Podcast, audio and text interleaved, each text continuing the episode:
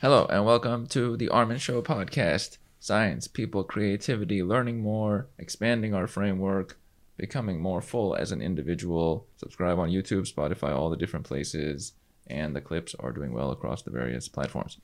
On this episode here, we have the author of this book right here, Selfless The Social Creation of You, Dr. Brian Lowery. Welcome to the show. Thanks for having me. I'm glad to have you on. You are the Walter Kenneth Kilpatrick Professor of Organizational Behavior at Stanford University's Graduate School of Business. Your research has been published in major scholarly journals and covered by media outlets such as the Washington Post, GQ, Psychology Today, Pacific Standard, Quartz, the Huffington Post, and NPR's All Things Considered. And you also have a podcast, Know What You See. That is wonderful. A variety of activity, prolific in nature. Before we get into some of those, what got you to where you are currently at Stanford? How would you describe that path? What are some key steps of that path? Yeah. Um, well, I started off in engineering, and a key step in my path was having a job while I was in college and over the summer um, in an engineering organization and discovering that I did not want to be an engineer. So that was a key step. no engineering. so, so one of the sometimes the key step is finding out what you don't want to do. Um, I always was interested in psychology and sociology, social science um, generally, and I decided to change my major to social psychology. Um, I ended up going to get a PhD at UCLA, and then from there it was straight to Stanford. Now UCLA is not far from me. How was your experience there? And did it have a large impact? Was there anything specific about UCLA that spoke to you? Um, so at the at the time, and I think still now, UCLA is a very good psychology program. Um, and I, I wanted to, I had lived in the Midwest most of my life, and I wanted to live somewhere else. I was I was curious about other parts of the country, and so I wanted to be on the West Coast. That was part of it. Um, and in terms of my experience, I don't know if it was UCLA per se, but excuse me, graduate school was transformative for me. So I I feel like I left a different person that came in. excuse me, sorry. Um, for me, graduate school was a process of the world becoming larger in, in a in a literal sense. Yeah, it's just like um, you know, I think with your your show, Armand, it's expanding what you see in the world allows the world to be a bigger place. I mean, if tomorrow I, I, I, show you a new color that you've never seen and then you see it everywhere, all of a sudden the world has gotten bigger for you. It's a version of that. The world just became a bigger place for me and more interesting and more engaging. And um, yeah, it made my life fuller. So I, I, that was my graduate school experience. That's a cool feature that you described because suddenly when something comes into your world, before it came into your world, your world was this. Right after it comes into your world now, that's an element that you see every time, every day for the next however many decades. Mm-hmm. But it was not part of your previous decades. What a cool element that is. And it's very easy to compare for us because we're like, oh, wait a minute, 10 years ago, this was not part of our framework. So mm-hmm. growth must have happened right there. Indeed. That's cool. Now, at Stanford, how would you describe what you uh, have researched, profess, your material, your category of interest?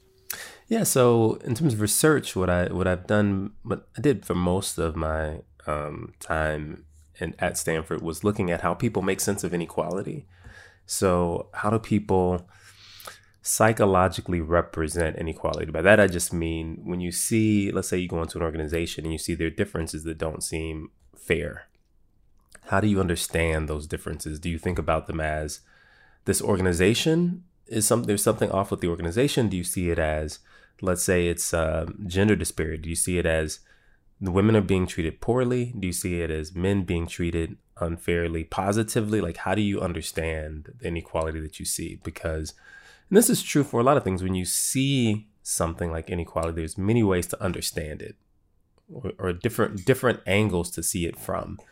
And when I talk about the psychological representation, what I was interested in is how the angle you saw it from, how you understood it changed the way you responded to it, changed the way it felt to you. So it was how was your experience of inequality affected by the way you see it, not the way it is, but the way you see it. And I, I spent quite a bit of time doing that, and I did that in the context of, of race. So I looked at how people think about racial um, disparities when they think in terms of um, racial advantage versus racial disadvantage and how that changes the way they respond to it, the way they feel about it. Um, I also looked into how people try to maintain the status quo. So if there are existing inequalities, like how do they that benefit them? How do they work um, to maintain those, and how does that? What's the psychology that supports that? So those are the kinds of things I studied, and more more recently, I, I've been looking at meaning in life. So, how does the idea of self continuity affect meaning in life? So that's what I've been doing most recently. As far as some of the questions you have wanted to tackle, how would you describe a couple of them that come to mind? Questions that you have phrased that have guided your research?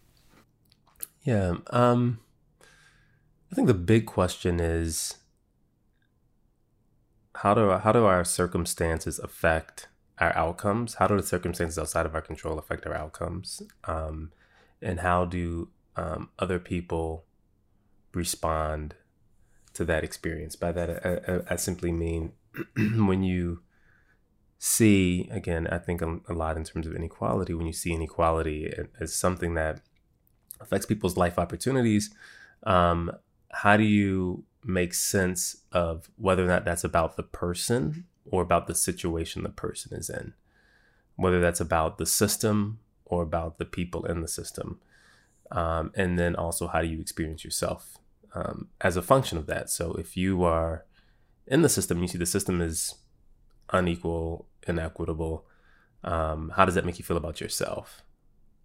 So those are some of the things that I've I've really thought about. Um, yeah, how do we exist in these unequal social systems? Mm-hmm. Now, your perspective has been not just what is, but your relation to it as the person, the self, in a way. What is the biggest difference in that perspective when you look at it as you and the item are all part of a whole versus how that element is affecting you. Yeah, so the, the biggest difference is that when you think of it as the system, you don't internalize it as much. So, what I mean by that is, if, for example, you're in a system and the system is inequitable, but you think of it as about you, that you're being discriminated against, or that you are advantaged, or something about you, then you um, you, for example, if you feel discriminated against, you don't feel as connected to that domain. Same, if you feel advantaged, you don't feel as connected to that domain.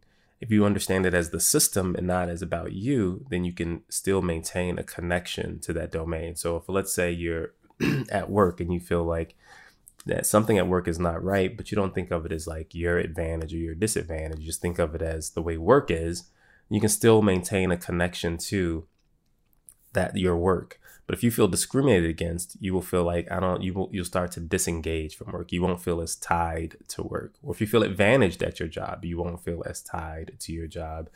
And the, the one of the reasons that might be the case is because um, it's hard to know if what's happening is if what you produce, if your outcomes are about you or about the situation. And when you can't tell when you don't know you don't know if it's like are you failing or succeeding because people are treating you unfairly? Or are you failing or succeeding because of your own uh, efforts? When you can't tell you start to disengage from that domain. You don't feel as connected to it. And when i tell you inequality is about you like you're discriminated against or you're advantaged then you can't tell whether your outcomes are about you or not and you disengage. If i tell you the system is messed up the system isn't fair you don't necessarily think it's about you you think it's about the system. So then you still have a sense that like okay i'm still i can be connected to this domain because it's not about you. So that's i mean that's roughly some of the stuff that i've done in that in the in the space of inequality and connecting it to the self or not. That reminds me it might be later in the book but it reminds me of a part where you talk about how when someone is cold or disrespects you or somehow treats you poorly, not only do they become less human, but it impacts you such that you feel less human in the process. It takes away from both of you in a way. It's not a build up, it's a takedown. Mm-hmm. And so, is the smartest move in those kinds of scenarios for a person to distance from individuals that are not um, valuing their human nature. Yeah. So in the in the book, so this is a little different than some of the stuff I do, some of the research I've done in the past, is because it's broader in the book. In the book, it's really about like what makes you a self, and what you're describing there is um, I, the claim I make is that what makes you human is your interactions with other human beings, like that people see you and experience you as a full human, and that that's what, in some sense, makes you human. It makes you a self. And so, if you're in a situation where people are um, not recognizing your humanity, then yeah, I think you probably want to exit that situation. Um, that that it's it will affect you. I mean, and this is a big part of the book that the idea that um, you can be you independent of how other people are treating you or that what other people think doesn't matter.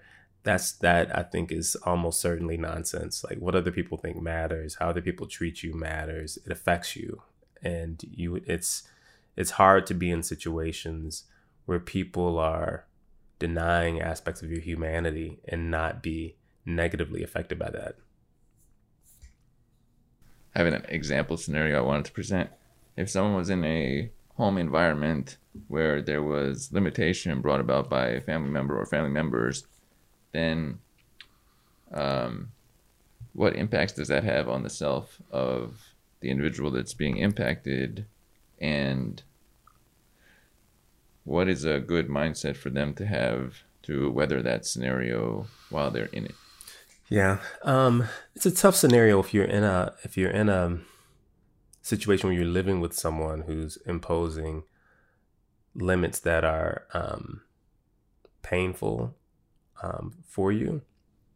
And I think if, if, you read the book, what you'll you'll probably leave with because I'm very, I'm not prescriptive in the book, so I, I, I don't say this is what you should do. I, I don't really give advice. Like I, I I try to give people a way to understand their situations and then allow them to make decisions that seem best given whatever their goals are.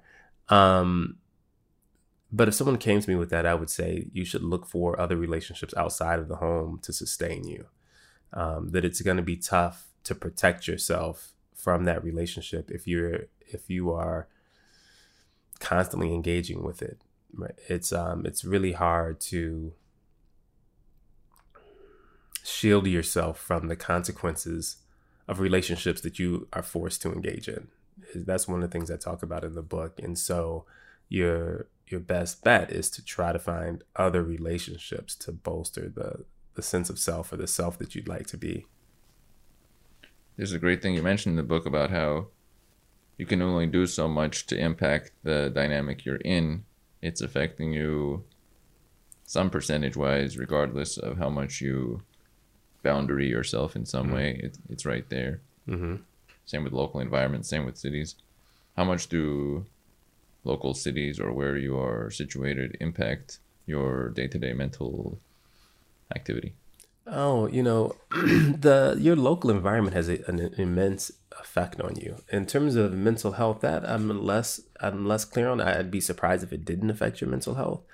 Um but there, there's clear research that thing, things like your your outcomes are affected by, um, for example, how much mobility there is in a neighborhood, how walkable your neighborhood is will affect things like your ability to succeed financially. I mean, there's just, I think we underestimate the importance of what feels like incidental interactions, right? So you walk down your street, you go to get coffee, you go to pick up groceries. If you if you live in a neighborhood where you can walk, the interactions you have, which are fleeting and feel unimportant, affect you, right? And you can see that when you think about it. Like you come home at the end of a day, it's been a busy day, you've been doing a lot. You go to store, you run errands, you like went to work, whatever, bunch of stuff. Some days you come home and you just are worn out. And there's some you come home and you're not upbeat, you're not excited. It feels like heavy. You don't feel great. And and some of those things you might it might be like, oh, something happened at work, but sometimes it's just the psychological wear and tear of these little interactions that just can build up. Like somebody's, you know, cuts you off on the road, somebody's rude to you in the store, somebody, you know, skips over you in line or something. And these things affect you, right? In ways that you probably are not um, considering in the moment, but, you know, they in aggregate they affect you, and that is your local environment is affecting you. You know, if if your environment is one in which you have pleasant interactions day to day, um, where people see you in the way that you would like to be seen, or they affirm who you see yourself as, that's going to be a much easier environment to exist in than one in which there's constant stress and strife, even in these little interactions that seem like they shouldn't matter.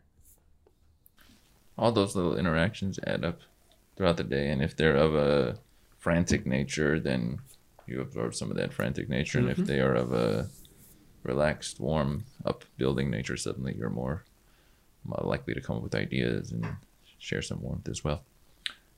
How can one, or in which way does building a self occur? How do you see yourself more clearly and extricate yourself from the external that exists? So you're like, okay, these these elements are clearly me. um, and this is the part of the book that I think is challenging.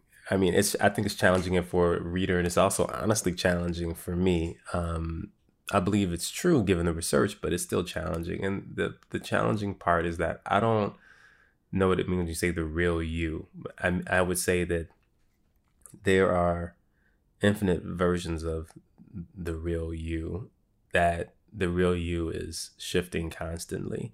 There's not a, a core, this is who I am, and then these other things are not really me. That that that's not how the book thinks of self. The self is a a fluid construction of the relationships you engage in. And so the real you is the you that you are in the relationships and interactions you have. That's how I talk about it. So I don't obviously I don't deny that there's like you know, there's biology. You have let's assume uh, you know you have a temperament and there's some stability there, but I don't think that's what people mean when they say the real me. They mean things like you know, I'm I'm at heart like a a mother or father or I am whatever it is. I'm an athlete. There's I, these identities of how we, an, uh, aggregate, understand who we are. Um, you could talk about traits, but even how those traits show up varies, right? So if you're stubborn in one situation, that might be a positive. It's not in another situation, and so I don't think people really. I don't think people. This is gonna sound. This is gonna be a little. I don't know maybe controversial. I don't think really people think I am a stubborn person. Like that's who I am. That's like an aspect of the way I engage. But I don't think that's really what people mean when they say myself. This is who I am in the world. That's just a way that they a, a version of how they engage. When you say who you are in the world, I think what people mean are these social things. I'm a man. I'm a woman. I'm I'm black. I'm white. I'm Asian. You know, I'm a dancer. I'm the, these are the things, and those things require other people there's there's just no other way around it. And so to say the real you as if it exists without other people, I think is a mistake. This is a great point on our interconnected interconnected social being such mm-hmm. that who we are is who we are along with our fellow people, individuals across wherever. Mm-hmm. Without that, we don't bring out our. It's almost like with exercise, where you don't see the qualities of the body until you put it into certain scenarios. And like, oh, this ability was built in and this came out and this but you need that linkage between you and the mountain or you and the people mm-hmm. so that it can uh, showcase itself now there were a few quotes i liked in the book or messages that were presented one strong theme that came up was freedom which i have always been viewing of inclined towards it's a very important concept because without it, your your landscape is stuck. Your options are closed in, and for me, that's a substantial deal. You have one message where you said there are fewer options after you in, in, encounter me than there were before for certain individuals uh, that you come across. Um, they leave you in a place that you're now limited. How can one build their freedom? How do we have signs that our freedom has been reduced in some way, and we can uh, not let that occur. Yeah, you know, one of the things again that's challenging about the book is I think people believe they want more freedom than they actually do.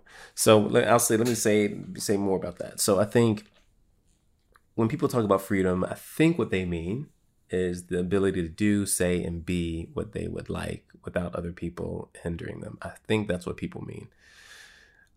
And that actually is frightening when you think about it really hard.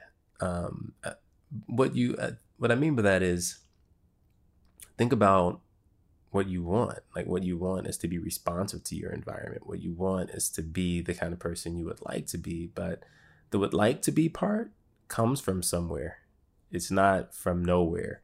And where it comes from is probably some relationships. They're just the relationships in which you feel you're the person you would like to be within that relationship. So um, if you have a great friend and you're around that friend, I don't think you probably don't feel um, constrained. You feel like this is great.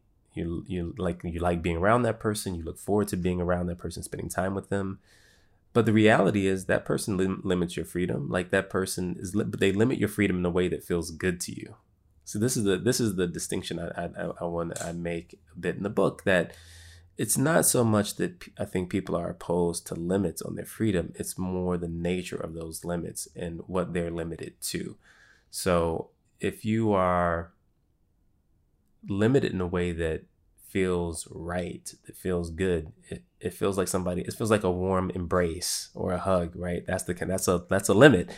Um, if you feel like you're being constrained in a way that that feels, I don't, let's call it um, uncomfortable, then that what was a hug can feel like a straight jacket, right? It feels like it's constraining you and you can't get out. But in both cases, your freedom is limited. It's just the nature of that limit.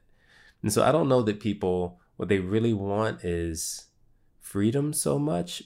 Um, what I think they want is a sense of um, ease in the in the constraints that you have. Like to be a self is to be constrained, right? there's true. no other way around. There's no other way around it. To be a self requires constraint. There's limitation in that description of sorts. Mm-hmm. You have that great chapter, hugs, straight jackets. It's funny because it's related to the concept I've thought about for a long time, where you have comfort, but then with comfort you have limitation. They're tied together mm-hmm. because there's no such thing as just comfort, but you didn't build a scenario where that is maintained in some way. Is that always a shorter term or short or medium medium term view for a person to go towards comfort because in the long term they're battling against entropy of life? Um, that's a good question. Um, you know, I don't think I haven't thought about it quite that way. I don't know that I would say they're battling against the entropy of life, but I don't know that I disagree with that either. So by that I mean, um, I think people need to make sense of the world and themselves in it. And it, it's possible that the world doesn't make sense and that you don't make sense in it. And so we have to construct that. Like that we construct order and meaning in the world. It doesn't just, it's not given to us, it's created. And so it could be that, yeah, it could be that what we're constantly doing is constructing, reconstructing order and meaning in our lives as a way to defend against the absurd chaos that is actual life in the universe. you know that I can I certainly can see that, and obviously people have made those kind of claims, right? Like that that is a like existential philosophers and, and others have made those kind of claims before It's true. Makes me think of Albert Camus and also somebody who liked Sisyphus and pushing mm-hmm. the ball up the hill and mm-hmm. it rolling back. I once talked with somebody about that for a bit. Interesting one. We have these battles and decisions we have to make of how far we want to go in each each direction, if we will. On the topic of absurdism, is it, this is kind of a unrelated, but would you say the world does the world have some absurdity to it? Is there some comical nature to the existence that we are in? I, I, I, I tend to think of it as relative, yeah, absurd. Yeah, I, I do. Um,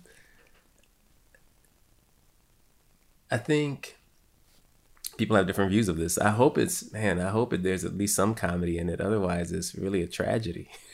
That's a good way to put it. That's a cool way. Nice. That's true.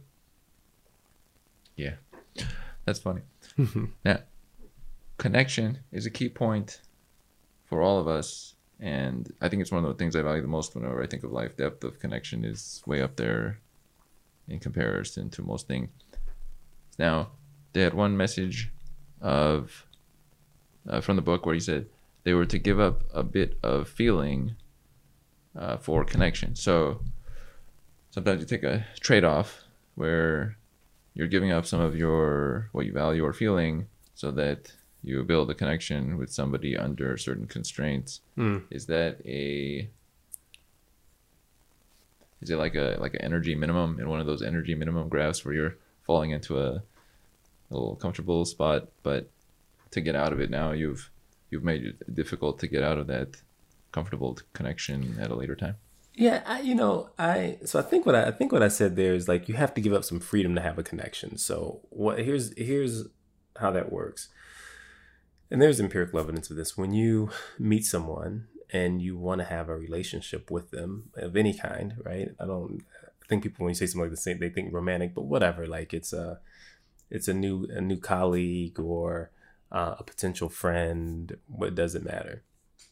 You have to have some sense of um, shared reality. Like you have to have some shared beliefs about the world to make a connection work. And so, what you see, and there's a lot of evidence of this, what you see is when people start to engage with other people and someone wants to have a relationship eh, like with the other person, subtly things about them will start to shift to match their partner. And there's there's good reason to believe that this is not even conscious. Like they don't even know what's happening. And so to to engage in a relationship requires that some degree of commonality be created. And that seems for human beings, it seems to happen um, at a level below the threshold of consciousness.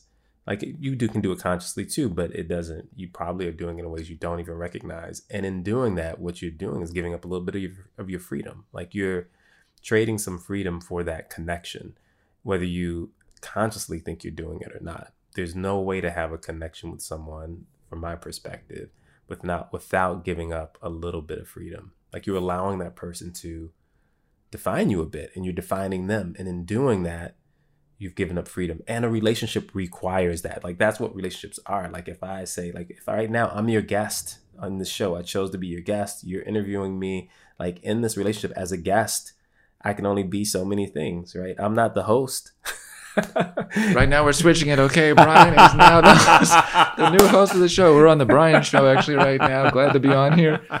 Brian, thank you for having me.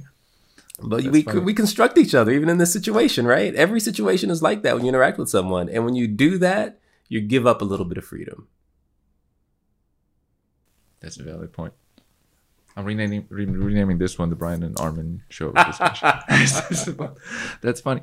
The point you brought up right there, by the way, is golden there are times when I am, you know, in process of connection building with someone, and then I'm showcasing a song that I might not have showcased a year ago, but they would also like it. But I didn't even think of why I, and then I showcased it, or a picture, or some uh, thought, and they're more linked with that individual.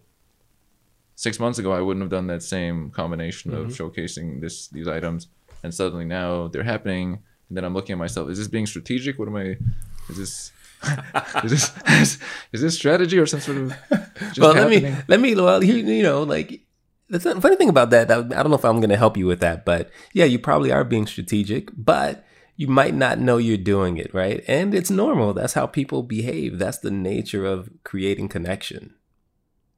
Right. It's a funny thing to see it happen. And you're like, wait a minute, mm. who, who's causing this influence from one to another? As far as the influence that we have when we have a collaboration or we're working with somebody or something solid we're doing with one another, are do you notice the auxiliary uh, influences that it has on people that see what's going on in that ah. pairing? Uh, others who are friends of those individuals. Yeah, is there multiple layers of influence there? I see. Yes, that's that's uh, um, an interesting um, situation, and I do talk about that a little bit in the book.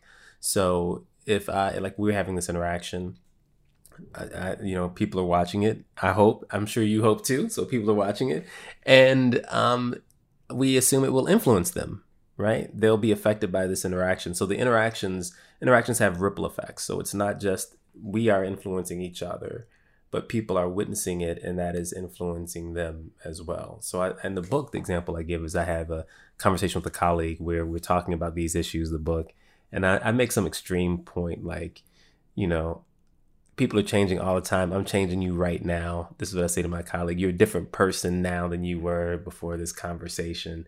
And she, reasonably smart person, pushes back and is like, "It's not like you changed me completely. I, you know, I still have all these things that I was before." Um, and I say, "Yeah, that's true." But how much do I need to change to change you? So there's that interaction we're having. I'm having with her, but we're doing it in front of graduate students. So those graduate students are now seeing us and making sense of their relationships through us. Like so, they're we're their advisors. So how do they understand? What it means to be a professor as a function of that. For them what it's a, a passive interaction actually between them and say me as their advisor. Like i'm not talking to them but they're interacting with me in that situation indirectly. So they're seeing like this is how professors behave right? So they're learning something about who they are and who they can be too right? So there's in some ways a, a different kind of interaction happening with them even though they're only witnessing my conversation with a colleague. And so there's it's it's there multiple you know effects of that one interaction. You can think of it this way too. You know you, people have this experience. You walk down the street you see something that's like bothersome or something that makes you happy that affects you even if you're not directly involved in that interaction. That's true. It can adjust your next two hours something that occurred or you on the freeway or with a person now you're thinking about that for 10 minutes 20 minutes an hour. Exactly. And it was just there. It wasn't part of your plan there. 100% also yeah the students that see you there they might be thinking of multiple levels. They could be thinking of if they were a professor how it would look like. Or mm-hmm. oh okay they're relating that to maybe some conversation in their own life that they've had. So there's a nice linkage yeah. that we do as people to figure out how does this relate to us? If we have a somewhat of a self that we have encapsulated ourselves within, how can we over time adjust that self or as you mentioned rewrite it?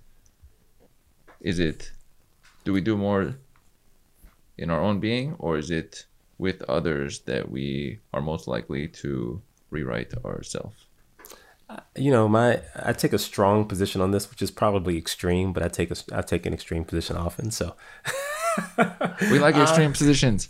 They say something. Yeah, yeah. So I, my my claim is that it's all within relationships. You might see it, you might not see it, but if the change in the self is uh, necessarily change in relationships.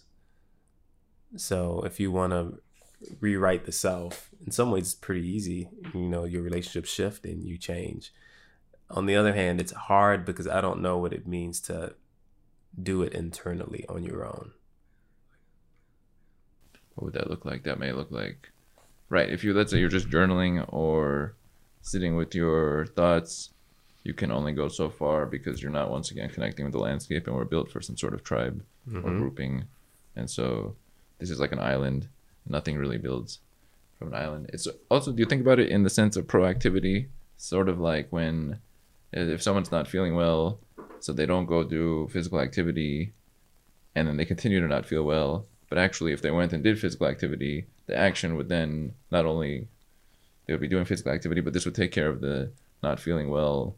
The proactivity causes it. So same thing with the social nature, being proactive in the social landscape comes back and takes care of the self that we envision ourselves to be. Yeah, I think that I think that's that's fair. Um, I think if we want to have this positive effect on who we are. Um, that again, if you accept my idea of self, the only way to do that is to change the interactions you're having in the world. Right? The the self that you have in mind is not some decontextualized little person in your head that you can talk to and fix. Like that that clearly i mean in a way i think that's that's how i don't know how we've gotten to this place. We've evolved toward this place um, socially where we have this idea even though we know it's not true that we can somehow talk to a little version of ourselves and and help fix that person in our head. But that that seems a strange when you examine it and think about it it's a strange way to understand what's happening right it's a strange way to understand it um, and i want to push back against that and say there's no little you up there right there's you as it exists in your environment and you want to change what's what that feels like change your environment change your social environment very valid point there. And you want to have input and output going on versus if you're just reflecting on your own items. I saw this graph the other day or yesterday that showcased that the one of the most negative feelings people have is when their mind is wandering negatively. Mm. Um, is way down there. Then it described all the different feelings we have. Wandering positively was only slightly positive, but wandering negatively was a real impact on mm-hmm. the mind because I think it relates to what you're saying. You're you're reflecting on your own self. It's past material. You can't really alter it. So there's nowhere to go from that. And it's encapsulated versus if you bring in the external world, you have room to build off of and grow and, and mm-hmm. such. Mm-hmm. You know what's interesting, and I talk about this a little bit in the book. The way we think about the self, we assume it's just the nature of our biology or reality, but historically, it hasn't always been that way. There wasn't always it wasn't always the case that people focused on the individual I, some version of a you in the head. Historically, there were times when that that way we understand I didn't exist, right? There was only kind of a a, a we socially, or that the voice in your head was could be thought of as God or some other external fact, right? Because there wasn't a sense of an I in my head talking to me, right? So I, I just point that out, like, and this is I'm not an expert in this. I, I've read um, people who are, and it's just interesting to realize that the way we talk about the self, the way we experience ourselves, isn't somehow a feature of human nature. It's a way we understand ourselves now, right? That it's it's not always been that way. That human beings have not always.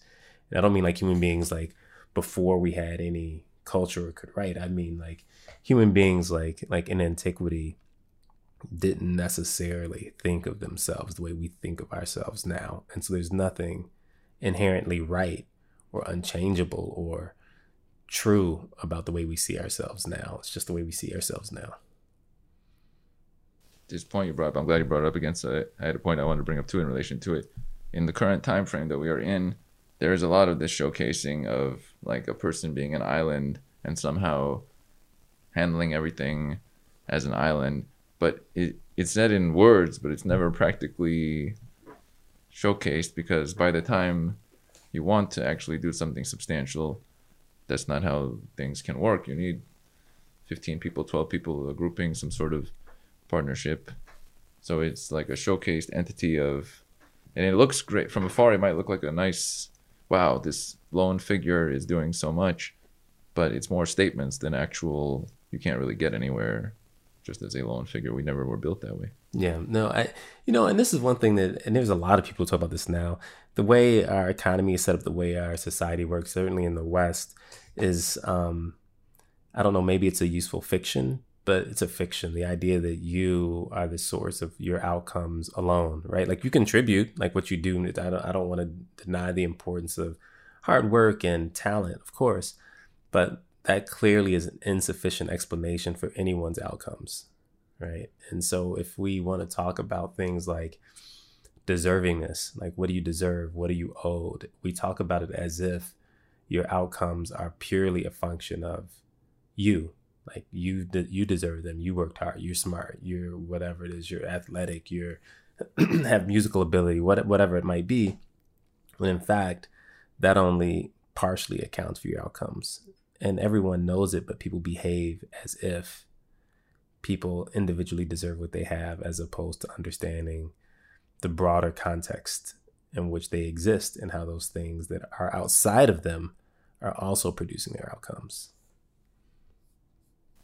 It's a great point. It's good to know these things because if one starts taking, let's say, credit for things that are not just from their own daily activities, now it'll make them nervous over time because they can't keep up with what was already handed over from their scenario and now they'll be getting more and more nervous over time, trying to keep up with that which is not them. It was like a, like a gift almost or a scenario that they were placed in. Yeah, and the thing is, like, the reality is we can't. It's hard to even see the way that the outside environment has influenced our outcomes. We can see some things, but there's so many, so many influences on our outcomes that are subtle or complex that we can't even see them, right? And so sometimes it we can behave as if they don't exist because we don't understand them, and that's a mistake. Just because you don't understand them and, and can't see them clearly does not mean they're not there. And a little reflection on your life will will make that clear to you. It, you could have done done everything you did been as talented as you are and ended up for a variety of reasons in a whole different life than the one you're in right now. It's a valid point. Now, two separate items I wanted to include here is one, you also have a podcast. Can you tell us a little bit about that? Know what you see? Yeah. What what might one find on such program? Yeah, so the podcast is really designed to do what I mean, some version of what grad school did for me. So what I hope in the podcast is that um, you'll leave with a deeper appreciation for something that you were interested in before, right? That the world will open up a little bit to you. And so right now, um, we're finishing out the second season. They've been themed. So the the we had a season on um, race and power. We have a season on the changing nature of work.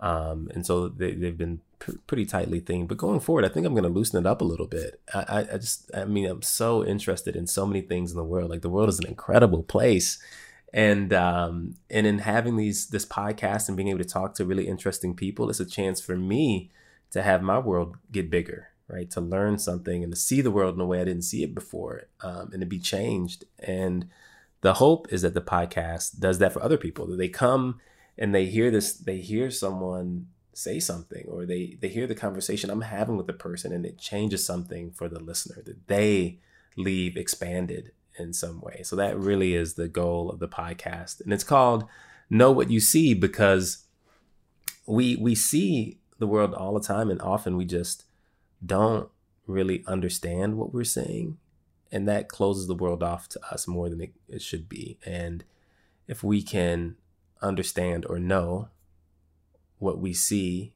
more clearly then the world will become bigger for us. So that's that's really the goal i like the concept behind it very much because that right there is very clear for any person sometimes today you can look back at five years ago and things that were right around you you thought were not, nothing that special. And now five years later, you're like, that was like the gold. The gold was right there, ten feet away, hundred feet away, one street away, one block away. Mm. But at that time, you if if you could go back to yourself at that time, you'd say, wait a minute, you had X, Y, and Z right there. What? Oh, this is valuable. Oh, in five years, I'm really gonna.